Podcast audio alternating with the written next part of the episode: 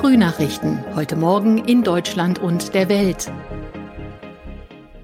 Herzlich willkommen zu unserem Podcast an diesem Montag, den 14. März 2022. Ich bin Benjamin Kloß. Einen schönen guten Morgen. Das sind heute unsere Top-Themen aus Deutschland und der Welt. Die USA schicken Hilfe in die Ukraine. In Norwegen beginnt eine große Militärübung und Frankreich ohne Masken. Die US-Regierung will den ukrainischen Streitkräften bei weiteren Waffenlieferungen vor allem Luftabwehrsysteme zukommen lassen. Das sei momentan der Fokus, sagte US-Präsident Joe Bidens nationaler Sicherheitsberater Jake Sullivan heute dem TV-Sender CNN. Sören Gies berichtet aus den USA. Die USA werden der Ukraine demnach keine Kampfflugzeuge zur Verfügung stellen, um eine direkte Konfrontation mit Russland zu vermeiden. Gleichzeitig setze man auf andere Methoden, um die Ukrainer zu befähigen, den russischen Vormarsch zu bremsen. Die USA und die NATO-Verbündeten hätten ein funktionierendes System, der Ukraine weiter bedeutende Mengen Militärhilfen und Waffen für die Front zukommen zu lassen. In einem Vorort von Kiew ist inzwischen laut ukrainischen Angaben auch ein amerikanischer Journalist getötet worden. Und wir bleiben beim Thema Ukraine. Bundeskanzler Olaf Scholz reist heute zu seinem Antrittsbesuch in die Türkei. In der Hauptstadt Ankara wird er am Nachmittag Präsident Erdogan treffen. Die Gespräche dürften natürlich im Zeichen des Ukraine-Kriegs stehen. Anne Pollmann berichtet aus Istanbul. Es ist der erste Besuch von Scholz in der Türkei seit seinem Amtsantritt. Themen, die normalerweise auf dem Plan stünden, wie etwa Menschenrechte und der Flüchtlingsdeal, dürften dieses Mal in den Hintergrund rücken. Stattdessen dürfte der Ukraine-Krieg die Agenda bestimmen. Die Türkei sieht sich in dem Konflikt als Vermittler. Das Land ist NATO-Mitglied und pflegt enge Beziehungen zu Moskau sowie zu Kiew. Ein enger Draht zu Erdogan scheint dieser Tage von Vorteil, auch für die Bundesregierung. Im Schatten des Krieges in der Ukraine beginnt heute in Norwegen die große Militärübung Cold Response. 27 Nationen nehmen daran teil, zu Wasser, zu Land und in der Luft. Norwegen hat NATO-Verbündete und Partnerstaaten eingeladen. Die Übung dauert rund einen Monat. Sigrid Harms berichtet aus Oslo. Warum wird jetzt eine so große Übung gestartet? Wird Putin das nicht als Provokation empfinden? Also diese Übung hat überhaupt nichts mit dem russischen Angriff auf die Ukraine zu tun. Sie findet regelmäßig alle zwei Jahre statt und wird lange vorher angemeldet. Russland ist sogar jedes Mal als Beobachter eingeladen, aber in diesem Jahr wurde diese Einladung ausgeschlagen. Aber klar, in den Augen Putins ist es sicher eine Provokation, dass die NATO in einem Nachbarland für den Kriegsfall übt. Norwegen hat ja eine 200 Kilometer lange Grenze zu Russland und es ist davon auszugehen, dass es von russischer Seite Proteste geben wird. Welche Dimension hat diese Übung? Wie groß ist sie? Ziemlich groß, zumindest für norwegische Verhältnisse. Rund 30.000 Soldaten nehmen daran teil aus verschiedenen Bereichen, dem Heer, der Marine und der Luftwaffe. Und die 27 Nationen haben ihre eigene Ausrüstung mitgebracht gebracht. Das heißt, dass gerade jetzt französische und deutsche Panzer über norwegische Straßen rollen. Die britische Royal Navy hat ihren größten Flugzeugträger geschickt. Außerdem sind zahlreiche U-Boote, Minenräumfahrzeuge und Helikopter im Einsatz. Warum wird ausgerechnet in Norwegen geübt? In Norwegen haben die Soldaten die Möglichkeit, in Winterverhältnissen zu üben, also auf glatten Straßen zu fahren, bei Minustemperaturen draußen zu übernachten, sich im Schnee zu tarnen, solche Sachen. Für Norwegen ist es wichtig, dass die Logistik geübt wird, also das Zusammenspiel zwischen den Truppen an Land, in der Luft und in zur See. Denn Norwegen könnte sich bei einem Angriff nicht selbst verteidigen und deshalb muss man hier üben, alliierte Truppen zu empfangen und zu verknüpfen. Aber wie gesagt, das ist eine defensive Übung. Hier wird nicht ein Angriff auf Russland geübt.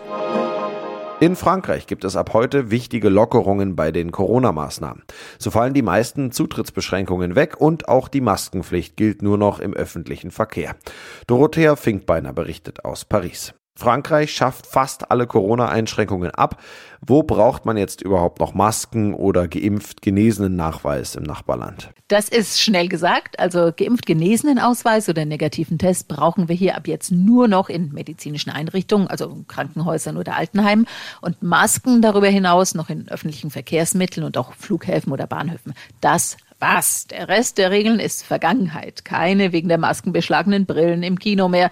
Kein Oh, ich habe leider meinen 2G-Nachweis vergessen vorm Restaurant mehr. Kurz, fast wieder normales Leben. Aber wie rechtfertigt die Regierung das eigentlich? Steigen nicht auch in Frankreich die Corona-Zahlen gerade wieder? Doch, das tun sie tatsächlich allein letzte Woche um über 20 Prozent. Aber die Regierung vertraut darauf, dass es bei denen, die sich jetzt anstecken, zuallermeist milde Verläufe geben wird und nicht wieder überfüllte Krankenhäuser. Und man ist schlicht auch deswegen so optimistisch, weil hier schon so viele Leute geimpft sind, nämlich ungefähr 94 Prozent der Erwachsenen. Und für alle über 80-Jährigen ist ab jetzt auch tatsächlich die vierte Impfung auf freiwilliger Basis zu haben. Es ist natürlich noch früh am Tag, aber werfen denn tatsächlich alle, die nicht öffentliche Verkehrsmittel nutzen müssen, schon die Masken in den Müll? Also es ist wirklich so, dass in unterschiedlichen Umfragen 30 bis 50 Prozent der Leute gesagt haben, dass sie in dicht gedrängten Orten, in vollen Läden oder im Konzert sehr wohl erstmal weiter Maske tragen werden.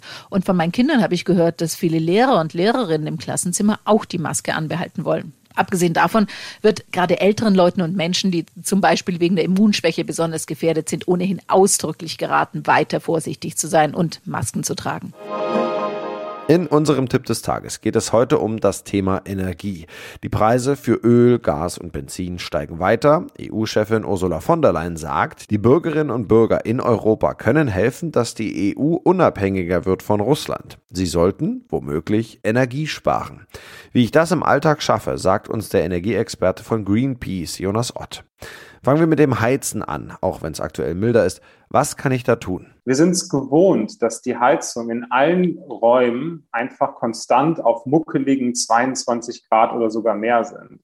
Und was wir einfach machen können, ist ähm, in ein paar Räumen, die wir halt gar nicht so häufig benutzen, die Energie runterdrehen. Also den Energieverbrauch runterdrehen. Einfach mal den Heizungskörper ausschalten oder vielleicht einfach nur auf 15 Grad laufen haben, statt auf 20 Grad. Das können wir in, eigentlich in allen ungenutzten Räumen machen. Nicht im Wohnzimmer, nicht in der Küche, aber vielleicht im Schlafzimmer. Hm, was kann ich technisch beim Heizen machen, um Energie zu sparen? Man kann ja die Heizkörper entlüften, das kennt man ja, wenn da irgendwann keine, keine Wärme mehr ankommt, weil zu viel Luft im System ist. Eine andere Maßnahme ist ähm, die Heizkörperthermostate, womit man die Temperatur einstellt. Ähm, die kann man ja umtauschen auf, auf digitale, die dann genauer arbeiten. Ähm, auch das wäre eine gute technische Maßnahme, um dann ganz genau, ich sage jetzt mal in einem in einem Raum, der ehemals bevor 20 Grad hatte, jetzt mit dieser Energiepreiskrise oder diesen stark steigenden Energiepreisen dann vielleicht nur noch 18 oder 19 Grad hat, ganz genau. Wo kann ich sonst beim Energiesparen bei mir zu Hause ansetzen?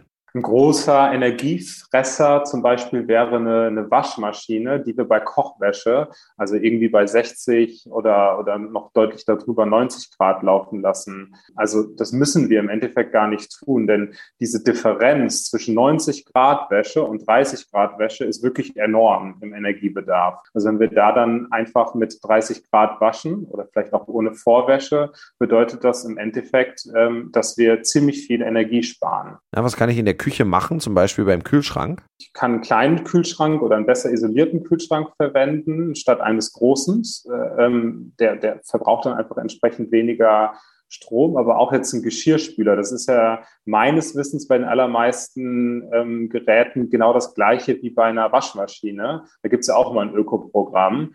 Ähm, das heißt, wenn ich es darauf lasse, äh, laufen lasse, verbraucht es wirklich weniger Strom und weniger Wasser. Welche Tipps für den Alltag haben Sie abschließend noch für uns? Da gibt es viele. Ne? Also das fängt dann an, dass ich meinen Computer, meinen Laptop ausschalte, runterfahre. Es, dass ich die Lichter im Raum, die ich halt nicht brauche, ausschalte. Es gibt so Wassersparbrausen, also dass ich einfach die Menge reguliere, die aus der Dusche rauskommt und dadurch eben ja nicht nur Wasser spare, sondern auch die Wärme, ne? die, die fossile Wärme, das fossile Erdgas, was ja quasi in der Wärme in dieser, in der Dusche gespeichert ist. Ich könnte das WLAN auch im Büro, ne? das kann man ausschalten ähm, über Nacht, wenn ich es halt gerade nicht brauche. Und das noch, er gilt als einer der größten Klassiker der Filmgeschichte. Heute, vor 50 Jahren, feierte das Mafia-Epos Der Pate seine Premiere. Der Film wurde ein riesiger Kinoerfolg und feiert nun mit einer Neuveröffentlichung im Kino und auf DVD und Blu-ray sein Jubiläum. Philip Detlefs berichtet aus London.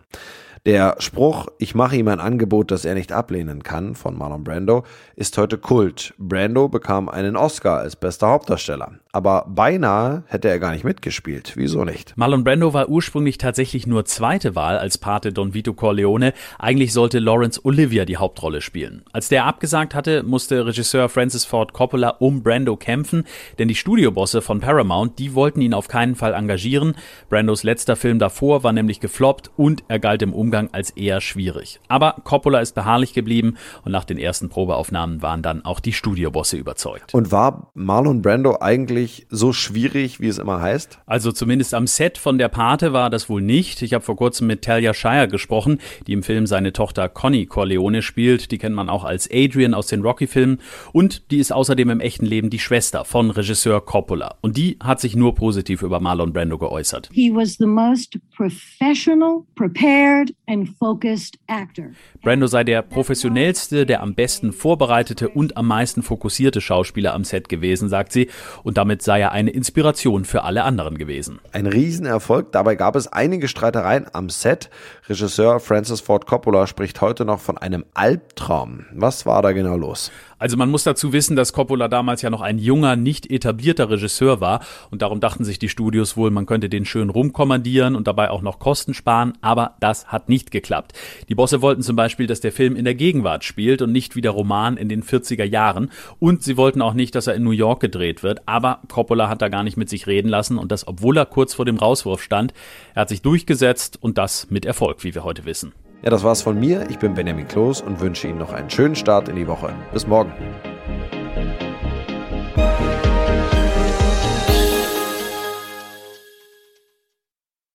Das waren die Frühnachrichten. Mehr Infos und unsere lokalen Top-Themen auf aachenerzeitung.de und aachenernachrichten.de.